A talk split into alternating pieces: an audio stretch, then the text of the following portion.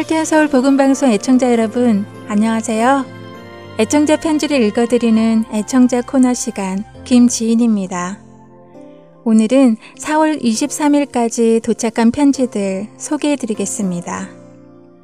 콜로라도에서 편지 주셨네요. 할렐루야. 8년 7개월 전 사업에 실패한 후 가게를 닫고 실망과 원망 속에 살았을 때 우연히 마켓에 갔다가 가져온 CD를 통해 주님을 만나고 참 제자로 살고자 열심을 다하는 청취자입니다. 보내주시는 CD를 통해 힘과 용기를 얻고 다른 이들에게도 전해주고 있습니다. CD 장만과 녹음, 만드시는데 수고가 너무나 많습니다. 코로나 바이러스로 두려워하지 말고 어떠한 환난, 고난이 다가와도 무엇보다도 하나님을 두려워하며 죄인인 줄 알고 사랑하는 마음으로 이웃을 더욱더 돌아보는 잘 섬기는 모두가 되기를 기도합니다. 라고 하시며 콜로라도에서 무명의 애청자님 편지 주셨네요. 참 제자라는 말 오랜만에 들어보는 것 같네요. 언제 어디서나 정말 참 제자로서 살아가기를 저도 원합니다. 간증 나누어 주셔서 감사합니다. 이번에도 이름을 밝히지 않으신 샌디에고에서 사시는 분께서 편지 주셨습니다. 안녕하세요. 샌디에고에서 시디를 항상 감사한 마음으로 듣고 있는 무명의 집사입니다. 시디를 만드시는 모든 할텐 서울 여러분께 감사드립니다. 귀한 복음 방송을 통하여 많은 하나님의 자녀들이 바른 말씀 위에 바로 설 수 있기를 그래서 빛과 소금의 사명을 감당하기를 간절히 기도드립니다. 동봉한 헌금이 복음방송에서 하나님의 나라 확장을 위하여 귀하게 쓰여짐을 감사드립니다. 수고하시는 모든 분들을 축복합니다. 편지 감사합니다. 편지 보내주신 분과 함께 들으시는 분들, 저도 모두 주 안에서 축복합니다. 이번에는 메릴랜드주에서 선 트레이시 애청자님이 보내주셨어요. 안녕하세요. 너무 늦게 보내게 되어서 죄송합니다. 조금이나마 도움이 되었으면 합니다. 보내주신 CD 속에 말씀과 찬양 등등 감사하면서 잘 듣고 있습니다. 때로는 가슴 뭉클하고, 때론 울고, 웃고 하면서 하나님의 은혜 속에서 살고 있습니다. 주님의 보혈로 이번 질병이 깨끗하게 씻김 받기를 원하고 또한 이번 기회에 한 사람 한 사람이 자기들을 살피고 회개하게 되었으면 합니다. 수고하여 주심에 감사하고 복음이 땅끝까지 전파되기를 기도하는 마음으로 감사합니다. 라고 편지 주셨습니다. 네, 편지 감사드립니다. 회개하는 귀한 시간 되고 있다고 믿습니다. 마지막 편지이네요. 오하이오주에서 김근선 애청자님께서 할렐루야 감사드립니다 라고 이렇게 짧게 편지 보내주셨습니다. 코로나로 어려운 시간을 보내고 계신 가운데 감사가 가득 담긴 편지를 받으니 마음이 참 좋네요. 애청자분들 모두 주 안에서 평안하시고 감사한 하루하루 되기를 소망합니다. 오늘 애청자 코너는 여기까지입니다. 찬양 들으시고 계속해서 주안의 하나 사부로 이어드립니다.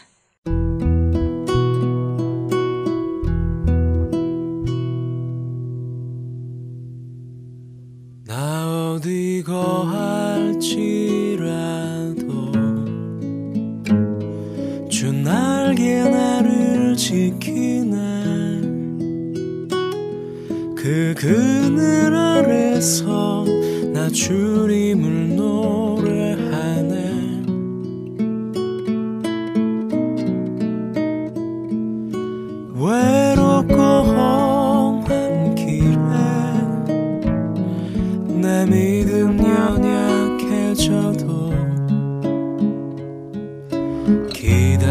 주실 수 있는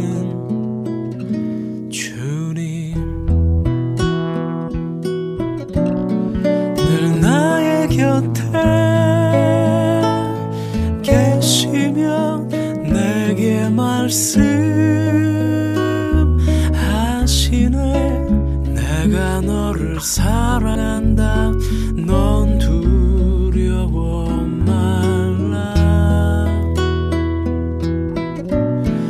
사랑하리 당신을 신뢰하리.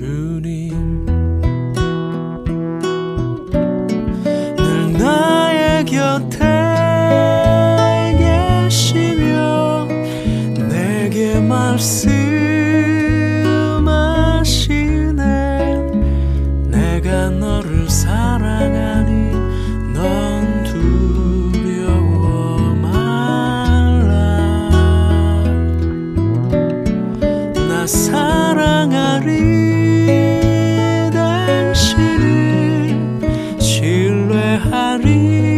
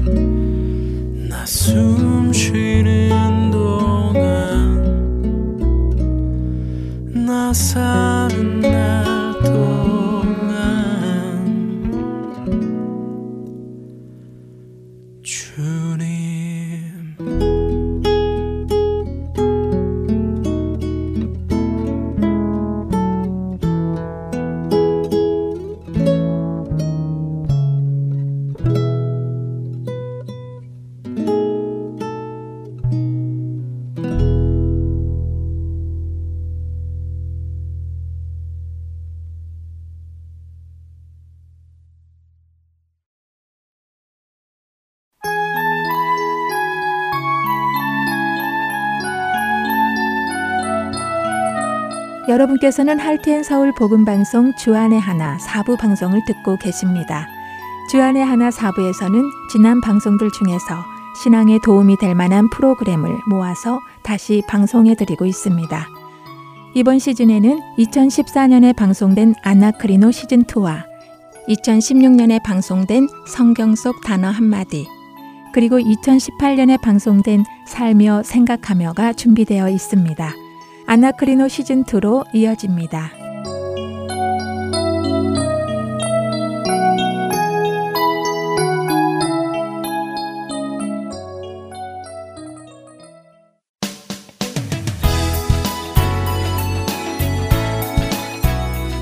애청자 여러분 안녕하세요. 여러분과 함께 성경을 상고하는 프로그램 아나크리노 진행의 최강덕입니다. 여러분 안녕하세요. 강승규입니다. 네, 지난 시간에는 빌립보서 1장 18절의 말씀을 중심으로 전도의 개념에 대해 상고해 보았습니다.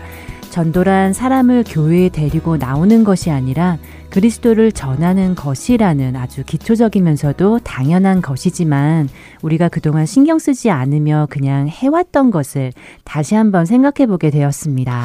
예, 뭐 본질은 잃어버린 채 단지 사람을 교회에 데려다가 채우는 것이 곧 전도고 또 부흥이다라고 생각해 오던 우리 모습을 다시 돌아보았습니다.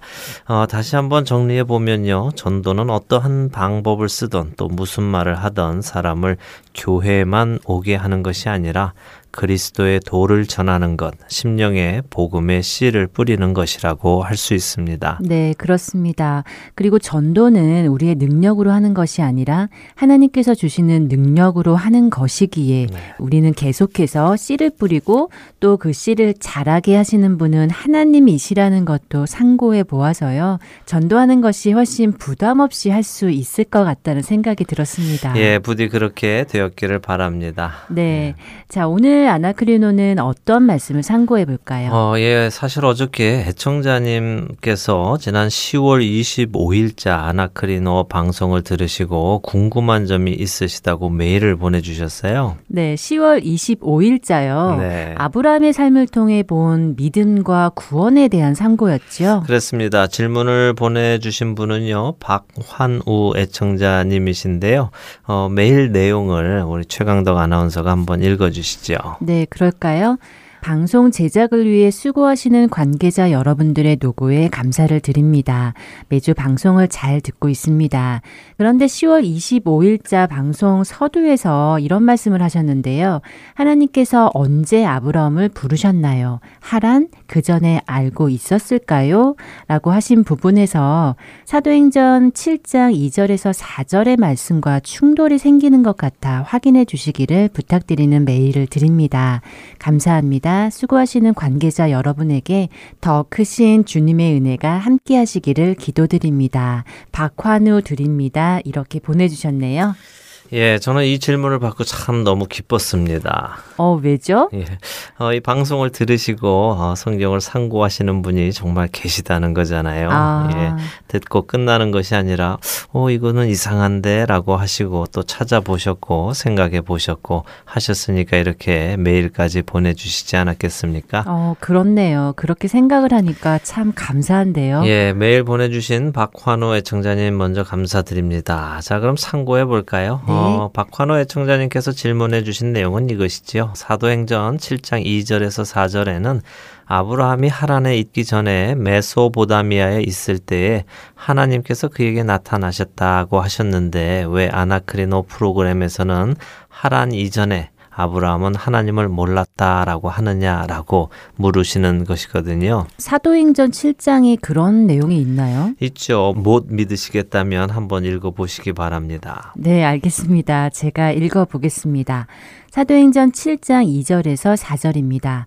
스테반이 이르되 여러분 부영들이여 들으소서 우리 조상 아브라함이 하란에 있기 전 메소보다미아에 있을 때에 영광의 하나님이 그에게 보여 이르시되 내 고향과 친척을 떠나 내가 내게 보일 땅으로 가라 하시니 아브라함이 갈대아 사람의 땅을 떠나 하란에 거하다가 그의 아버지가 죽음에 하나님이 그를 거기서 너희 지금 사는 이 땅으로 옮기셨느니라. 어, 정말 그렇게 말씀하시네요. 이거 정말 두 말씀이 충돌하는 것 같은데요? 어떤 것이 맞는 것이죠? 예, 정말 두 말씀이 충돌하고 있네요. 그렇죠? 예. 네. 자, 그렇다면 하나님께서 아브라함을 부르시는 창세기 12장도 또 한번 보아야 하겠죠? 네. 어, 여러분들도 성경을 함께 펴 보시기 바랍니다. 어, 1절을 보면요. 바로 하나님께서 아브라함을 부르시는 장면이 나옵니다. 음, 그렇네요. 여호와께서 아브라함에게 이르시되라고 시작하네요. 예, 그렇다면 그 장소에 대해서는 어디에 나올까요? 얼른 이렇게 훑어보면요. 4절에 나옵니다. 읽어보시죠. 이에 아브람이 여호와의 말씀을 따라갔고 롯도 그와 함께 갔으며 아브람이 하란을 떠날 때에 75세였더라. 네. 오, 여기 장소가 하란이라고 나오네요. 예, 그럼 사도행전의 말씀을 따르면 하나님께서는 아브라함을 갈대아 우루, 다시 말해서 메소보다미아에서도 부르셨고 또 하란에서도 부르셨을까요? 어, 글쎄요. 그랬나요? 아, 자, 그것을 알기 위해서는 앞장인 창세기 11장을 보아야 하겠죠. 또 한번 보도록 하지요. 네. 어, 11장의 시작은 바벨탑의 이야기로 시작이 되네요. 그렇습니다. 그리고 하나님께서 사람들을 흩으셨다는 말씀이 나오고요. 그 다음에는 노아의 아들 중에 셈의 족보가 10절부터 이어집니다. 네, 또 누가 누구를 낳고 얼마를 살고 누구를 낳고 얼마를 살고 네. 마태복음 1장 말씀 같은 말씀이 이어지네요. 예, 그렇게 이어져서요. 아브라함의 아버지 데라의 탄생이 24절에 나옵니다. 데라는 70세에 아브람과 나홀과 하란을 낳았다고 26절은 말씀하십니다.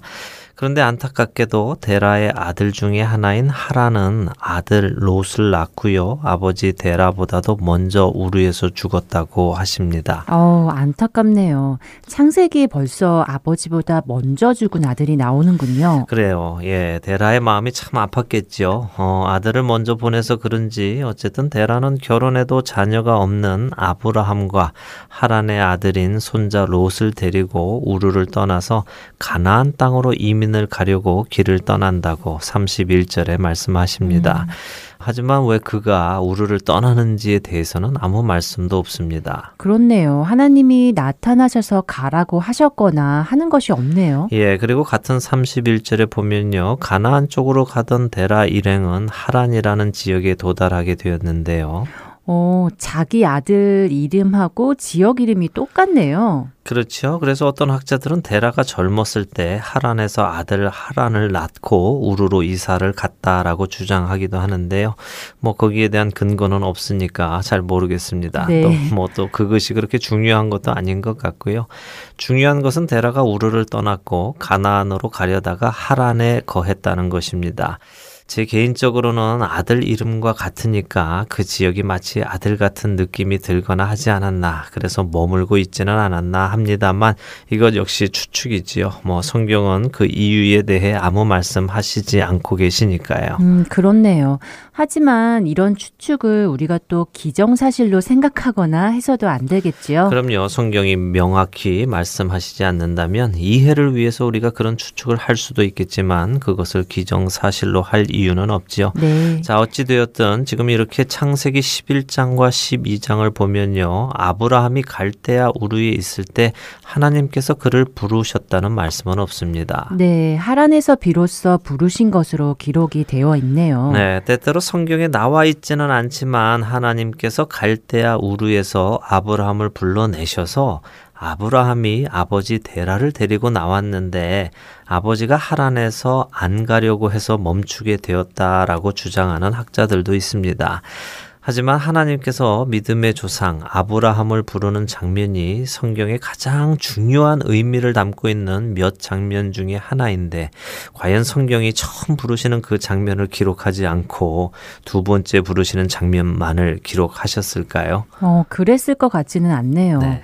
예수 그리스도를 보내시는 믿음의 조상을 부르시는 장면인데 그 장면을 기록하지 않았다는 것은 있을 수 없을 것 같아요. 그렇죠. 또한 성경은 아브라함이 데라를 모시고 갔다 하지 않고요. 데라가 아브라함과 일행을 데리고 갈대아인의 우르를 떠나 가나안 땅으로 가고자 했다고 말씀하시고 있지 않습니까? 네, 분명히 그렇게 말씀하시네요. 네, 자 그리고 데라는 205세에 하란에서 죽었다고 합니다. 네. 그리고 다음 장 12장으로 이어지고 아브라함에게 떠날 것을 명하시는 하나님의 음성과 그 음성에 순종하여 하란을 떠나는 아브라함의 이야기가 이어집니다. 음, 그렇게 이어지네요. 예, 그런데 아브라함이 하란을 떠날 때가 몇 살이라고 되어 있죠? 75세요. 네, 데라는 아브라함을 몇 살에 낳았다고 되어 있습니까? 어, 11자 26절에 70세 낳았다고 되어 있는데요. 네, 전에도 한번 잠깐 언급했던 것 같은데요. 자, 그럼 아버지 데라와 아들 아브라함의 나이 차이는 몇 살입니까? 어, 당연히 70살이죠. 그렇죠. 그럼 아브라함이 하란을 떠날 때 아버지 데라는 몇 살이죠? 어, 아브라함이 75세에 떠났으니까 거기에 70을 더하면 145세네요. 예. 아, 저도 생각이 납니다. 그러니까 아브라함이 하란을 떠날 때는 아버지가 죽은 후에 떠난 것이 아니라 아버지가 145세였을 때였고 네. 아버지 데라는 아브라함이 떠난 후에도 60년을 더 살았다는 것이죠. 그렇죠. 그렇게 해야 계산이 맞지 않습니까? 그렇네요. 자, 그러면 이제 창세기를 기준으로 했을 때는 이렇게 이해가 되었는데 네. 그럼 사도행전은 왜 그렇게 기록하고 있는 걸까요? 이거 정말 무언가 잘못된 것이 아닌가요? 예, 자, 여기서 우리가 한 가지 생각해야 할 것이 있습니다. 어, 그게 뭐죠? 사도행전 7장의 내용이 누가 한 말이냐 하는 것이죠. 아까 언뜻 읽어보니까 스테반 집사가 한 말이라고 되어 있었던 것 같은데요. 그렇습니다. 바로 초대 교회의 첫 순교자 스테반 집사가 순교 당하기 전에 마음이 고든 유대인들을 향해 던지는 증언의 시작입니다. 음. 사도행전 7장 전체가 바로 그의 증언이고 또 그 증언을 마치고 순교하는 스테반 집사의 모습이 잘 표현되어 있습니다. 네, 너무 안타까운 모습이면서도 또 의연하게 순교당하는 스테반의 모습에서 부러운 마음도 들고 어, 여러 가지 감정이 교차합니다. 네, 참 부럽기도 하고요. 여러 가지 감정이 교차합니다. 자, 그런데 지금 이 말은 스테반 집사가 하는 말이라고 말씀드렸습니다. 네, 그랬죠. 학자들에 의하면요, 당시의 대부분의 유대인들은 성경 내용을 이렇게 이해하고 있었다고 합니다. 왜냐하면 그들은 성경 학자들이 아니었기 때문에 성경을 읽고 해석하고 공부하고 하는 것이 아니라 그냥 읽고 이해했었다고 하는데요.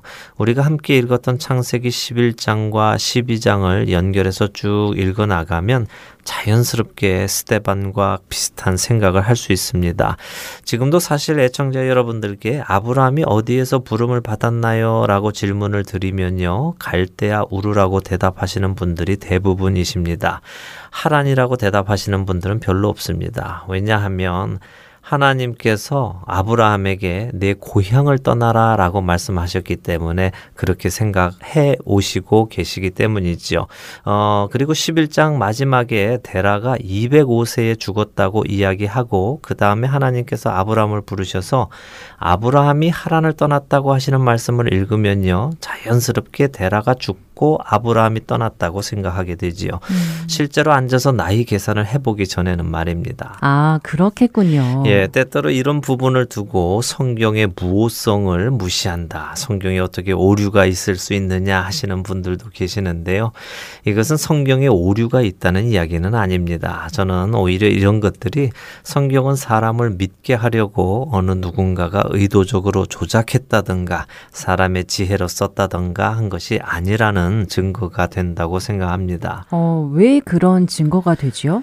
어, 만일 어느 지식이 많은 사람이 사람들이 믿도록 하기 위해서 의도적으로 썼다면요, 서로 상충하는 이야기를 쓰지는 않았겠지요. 네. 오류가 없도록 검토하고 편집하고 해서 어, 뺄 것은 빼고 고칠 것은 고쳤을 것입니다. 음. 하지만 성경은 그렇게 인위적으로 쓰인 것이 아니라 성령의 감동으로 쓰인 것이라고 성경 스스로가 증거하십니다. 그래서 이런 부분을 볼 때 우리는 성경이 누구의 말이든 말 그대로 기록했다는 것을 알 수 있습니다. 어, 그 사람 말 틀렸네. 내가 고쳐서 적어줘야지. 라고 이 사도행전을 쓴 누가가 고쳐서 적지 않았다는 것이죠. 그는 있는 그대로를 성령의 감동하심에 따라 적어 나간 것입니다. 어, 듣고 보니 그렇네요. 그렇다면 스테반 집사님이 성경을 잘못 알고 있었다는 이야기가 되나요?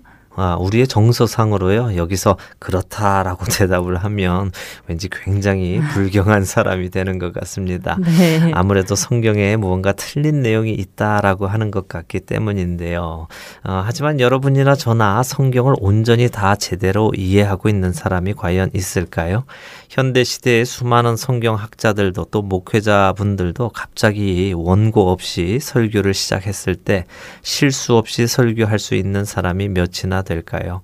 저 같은 경우는 항상 레아와 라헬의 이름이 서로 어, 헷갈려서 잘못하는 경우도 있습니다. 스테반 집사님은 지금 죽음을 앞두고 메시아이신 예수 그리스도를 죽인 사내들인 공회를 향해 그분이 바로 우리 조상 아브라함 때부터 약속해 주셨던 그분이며 그분을 바로 너희가 죽였다 하는 것을 이야기하는 것입니다. 음. 그의 이 선포의 말에 아브라함이 우르에서 부름을 받았는지 하란에서 부름 을 받았는지 데라가 죽은 후에 아브라함이 하란을 떠났는지 또 살았을 때 떠났는지 이런 것은 중요한 요소가 아닙니다. 음, 그렇겠네요. 중요한 것은 그들이 죽였던 예수가 바로 메시아 곧 그리스도이셨고 그분은 다시 부활하여 승천하셨다는 것이겠지요. 그렇습니다. 자, 분명히 창세기 11장과 12장의 기록과 사도행전 7장의 기록은 상충이 됩니다. 그렇다면 무엇이 맞는 말씀일까요? 그것은 당연히 모세가 하나님의 영에 감동되어 쓴 창세기입니다. 음.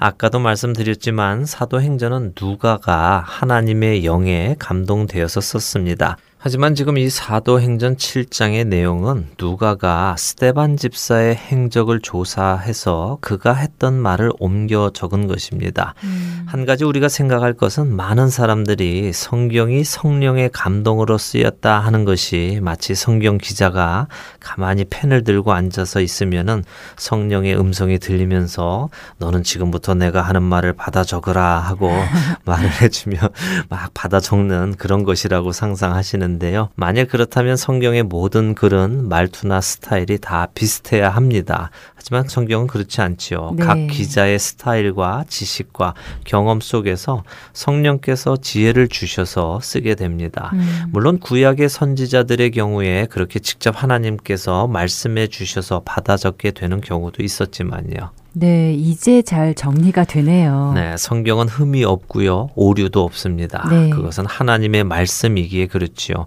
하지만 그 말이 우리가 가지고 있는 성경책 그 자체가 오류가 없다는 말과는 틀린 말입니다. 음. 같은 한국어 성경도요. 그 번역본에 따라 같은 구절을 서로 다르게 때때로 그 의미를 완전히 반대로 번역하는 경우도 있습니다. 네. 이런 경우는 해석의 문제이고 단어 선택의 문제이지요. 어느 성경이 맞 맞다 틀리다라고 우리는 함부로 지적할 수 없습니다. 그런데 우리는 그런데 너무 고지식해서요. 성경 글자 하나라도 틀렸다고 하면 안 된다고 생각하는데요.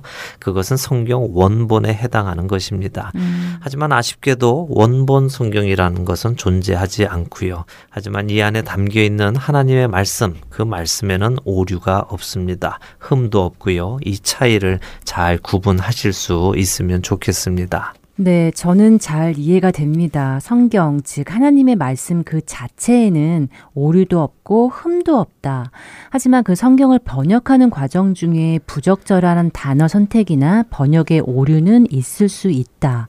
하지만 그것이 성경에 오류가 있다는 것은 아니다라는 것이지요. 네, 어쨌든 이런 문제는 참 다루기가 어렵습니다. 이런 문제를 놓고 신학적인 갈등도 하고 또 그로 인해서 성령께서 하나가 되게 하신 교회가 분열되어 갈리고 또 서로 원수가 되기도 하고 그러니까요.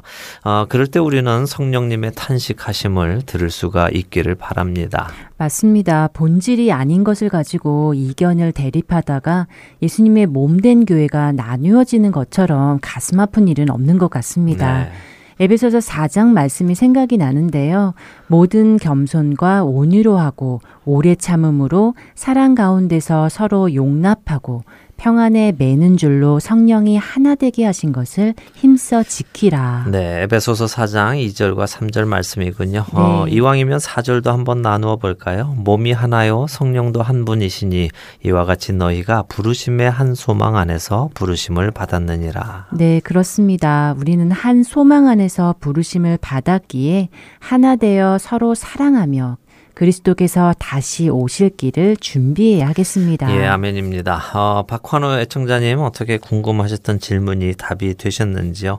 이것은 신학적인 문제가 아니라는 것, 또 성경의 내용이 서로 상충하는 것도 아니라는 것 이해하셨으면 좋겠습니다. 네, 이해되셨으리라 믿습니다. 애청자 여러분들도 이해되셨지요? 그러셨으리라 믿고요. 다음 한 주도 더 열심히 성경을 깊이 상고해 나가는 우리가 되기를 소원합니다. 아나크리노 저희는 다음 주 이 시간에 다시 찾아뵙겠습니다. 안녕히 계세요. 네, 다음 주에 뵙겠습니다. 안녕히 계십시오.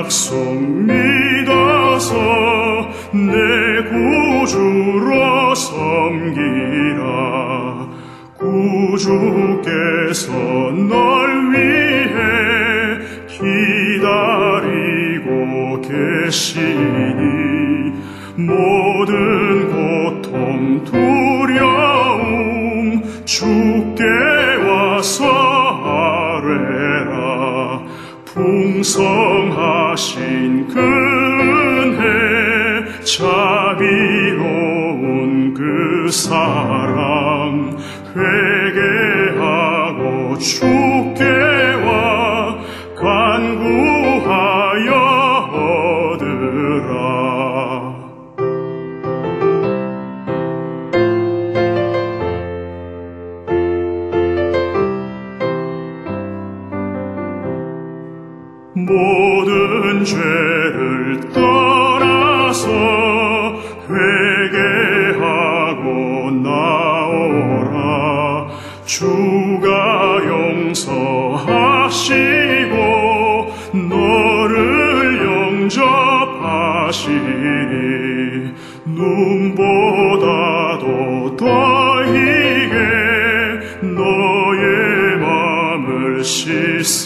씻어서 내 마음에 천국이 임하도록 하리라. 지체 말고 주께로 어서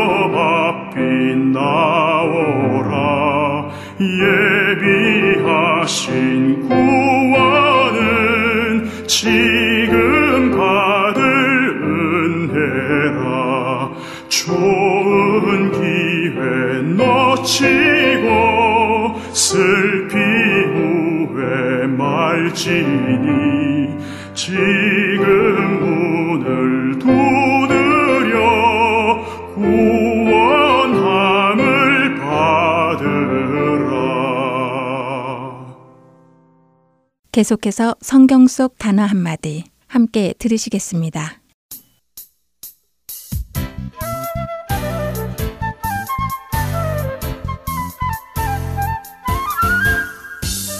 여러분 안녕하세요. 성경 속 단어 한마디 진행의 이다솜입니다.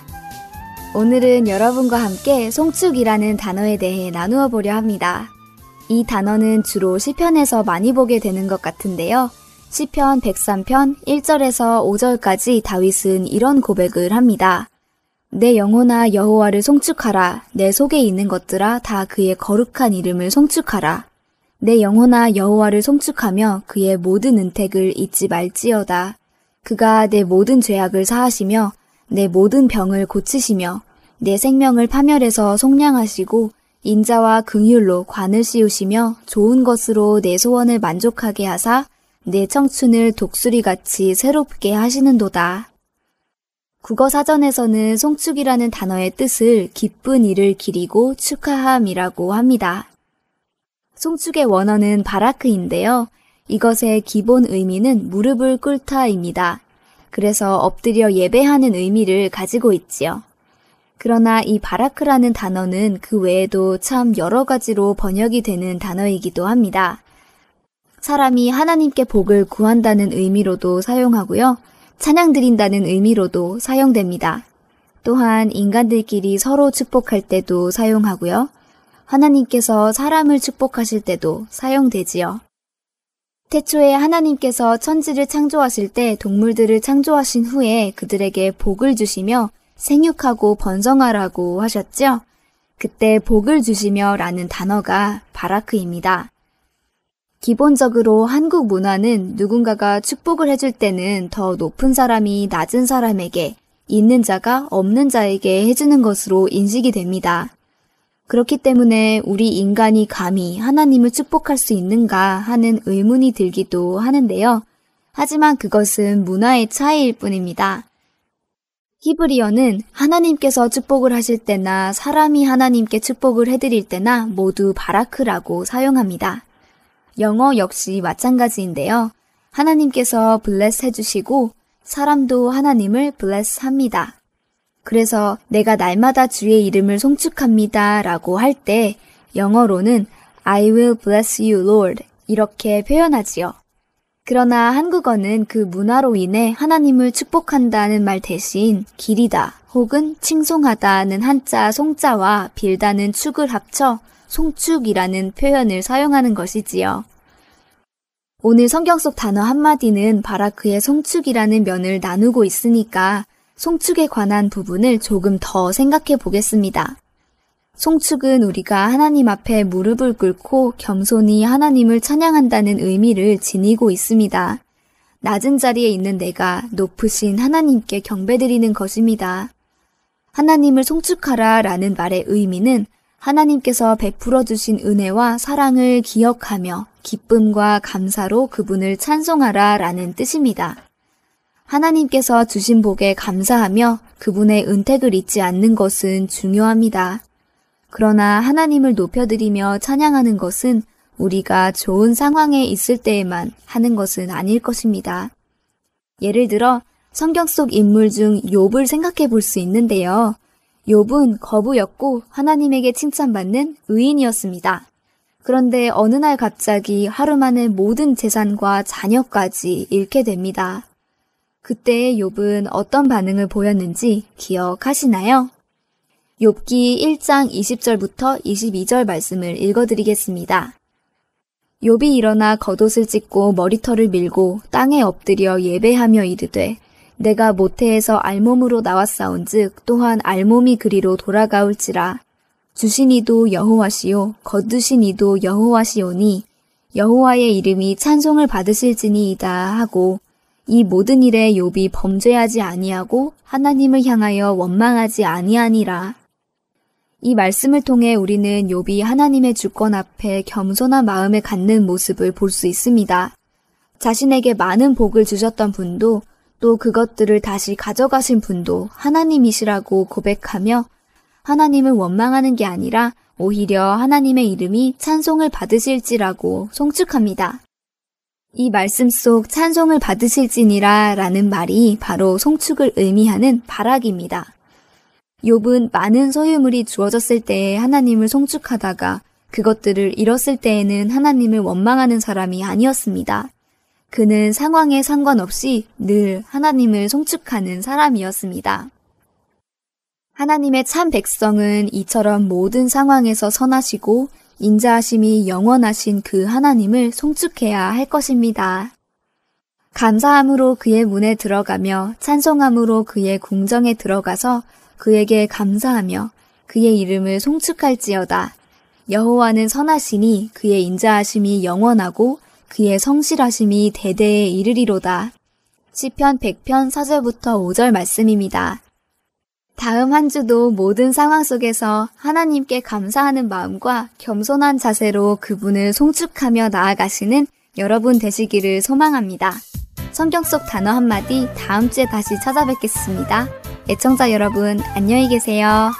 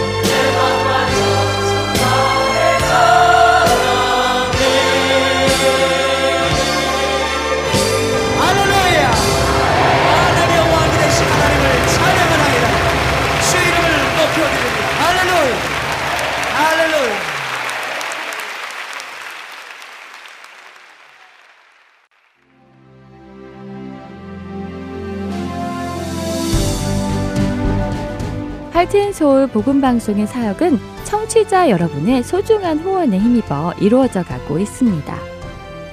매월 정기적인 후원은 저희 사역을 계획하고 추진해 나가는 데 기초가 됩니다. 홈페이지 www.heartandsoul.org로 접속하셔서 참여하기를 눌러 은행 자동이체와 크레딧 카드로 매달 정기적으로 후원하실 수 있습니다. account setup에 도움이 필요하신 분들은 602-866-8999로 전화 주시면 도와드리겠습니다. 여러분의 기도와 후원으로 예수님의 생명의 말씀이 필요한 곳에 전달됩니다.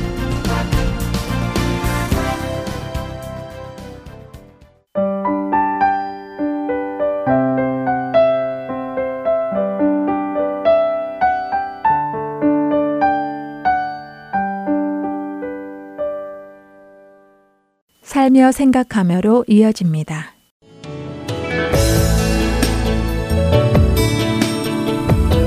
애청자 여러분 안녕하세요. 살며 생각하며 진행의 김순혜입니다.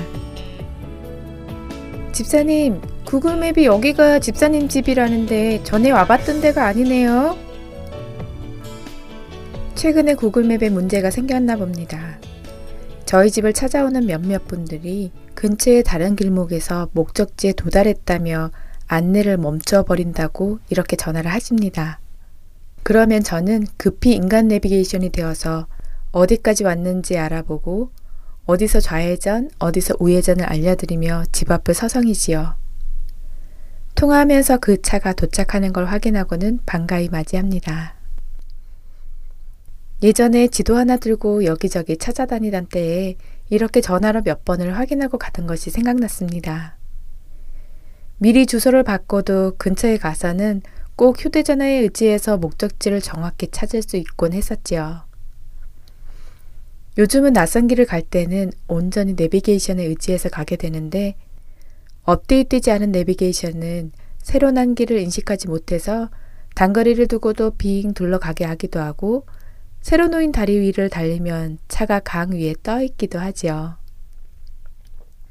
그러나 즉시 즉시 업데이트되는 것으로 유명한 구글맵이 이렇게 잘못된 정보를 주다니 어디까지나 인간이 만들어낸 기계이다 보니 오류도 있고 참 믿지 못할 기계다 하면서도 그래도 큰 방향을 잘 잡아주니 믿고 가야지 합니다.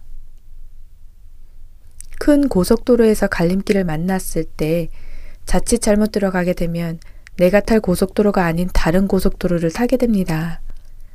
그러나 잘못된 길인 걸 알고도 바로 내리지 못하고 다음 출구까지 한참을 가야 하기도 하는데 그때 다시 돌아오는 길을 내비게이션을 잘 알려주니까요. 때로는 위성이 잡히지 않는 곳에 가게 되면 내비게이션이 멈춰버려서 방향을 잃기도 합니다만 다시 신호가 잡히는 곳으로만 나오면 제대로 길을 알려주지요. 요즘 나오는 내비게이션에는 길 안내만 하는 것이 아니더라고요. 교통사고 정보도 알려주고 현재 길의 교통량이 많고 적음에 따라 더 빠른 다른 경로를 안내해주고 그 길의 제한 속도 등 실시간으로 교통 정보를 알려주기도 하고요. 날씨와 생활 정보는 물론 아이들이 장기 여행에서 지루하지 않도록 게임까지도 할 수 있도록 되어 있다고 합니다. 또한 사진을 조그만 칩에 넣어 꽂으면 액자처럼 사진들을 보여주기도 하고요. 길만 알려주는 것이 아니라 그 외에 여러 가지 많은 기능을 포함하고 있습니다. 하지만 어디까지나 내비게이션의 본부는 길을 알려주는 역할이겠지요. 여러 편리한 정보와 기능을 제공해 주더라도 가장 중요한 것은 길을 잘 안내하고 목적지까지 정확히 도착하게 하는 것이 내비게이션의 역할일 것입니다. 낯선 길을 갈 때마다 우리 신앙 여정 같다는 생각을 많이 합니다. 우리의 목적지는 분명 하나님이지만 우리가 가는 그 길은 언제나 초행길과 같기 때문입니다. 지도를 보고 찾아가든 내비게이션을 보고 찾아가든 성도는 하나님을 향해 가고 있습니다. 아직 업데이트되지 않은 내비게이션이라 하더라도 돌아가든지 세기를 따라가든지 분명 목적지에 도착할 것입니다. 지도를 펴놓고 찾아가던 때보다 시행착오가 적어지긴 했지만 여전히 실시간 업데이트된 내비게이션도 때로는 엉뚱한 곳으로 안내를 하기도 하니 운전자는 항상 깨어 있어야 합니다. 내비게이션을 보며 이 시대의 교회 역할을 생각해 봅니다. 교회는 성도들이 하나님께 가는 길을 잘 인도해야 하는 사명을 가지고 있을 것입니다. 그렇게 각 교회는 성도들이 굳이 정말 바른 방향으로 가고 있는지 염려하지 않아도 교회를 따라만 가면 하나님께 도달할 수 있으면 좋겠습니다. 하지만 안타깝게도 우리 시대의 몇몇 교회들은 엉뚱한 곳으로 성도들을 가도록 방향을 제시하고 있기도 하니 참 안타까운 일입니다.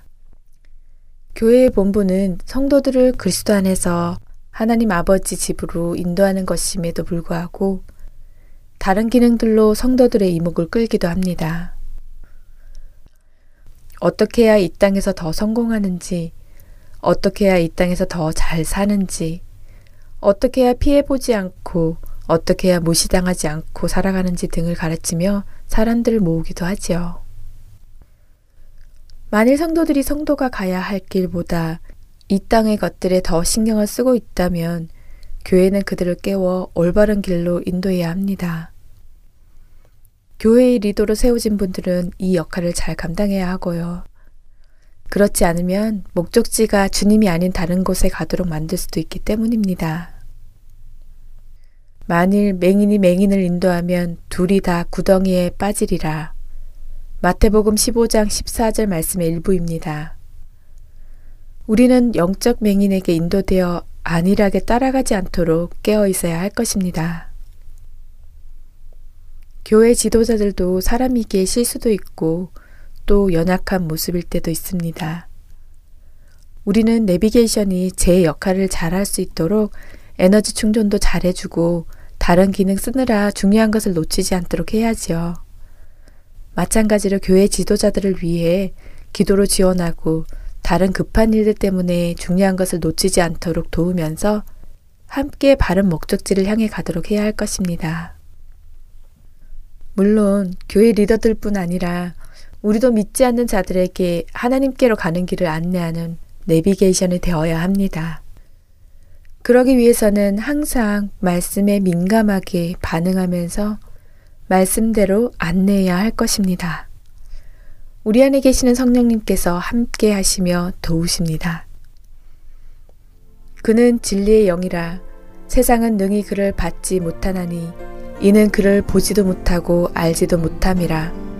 그러나 너희는 그를 아나니 그는 너희와 함께 거하심이요 또 너희 속에 계시겠습니다. 요한복음 14장 17절 말씀입니다. 이번 한 주도 성령님의 도우심을 받아 말씀대로 잘 인도하고 인도함을 받을 수 있는 저와 애청자 여러분이 되시기를 기도합니다.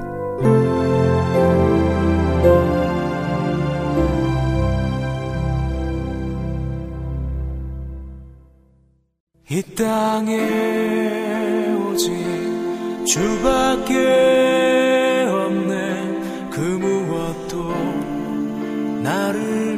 채울 수 없네. 주님의 평안 내 안에 있네. 그 누구도 빼앗을 수 없네. 이 땅에 오직 주밖에 없네. 그 무엇도 나를 채울 수 없네. 주님의 평안 내 안에 있네. 그 누구도 빼앗을 수 없네. 세상은 변해가고 소망은 힘을 잃어도 변함없이 붙드시는 그 구원의 손길. 폭풍이 몰려와도 두려움 물러가 싸우시는 그 손을 의지해. 음, 이 세상 어디에서 평안을 찾을 수 있나? 목숨까지 내어주신 그 깊은 사랑을 우리가 바래왔고 꿈꾸어왔던 미래가 그 한없는 사랑 안에서 열리고 있네 yeah.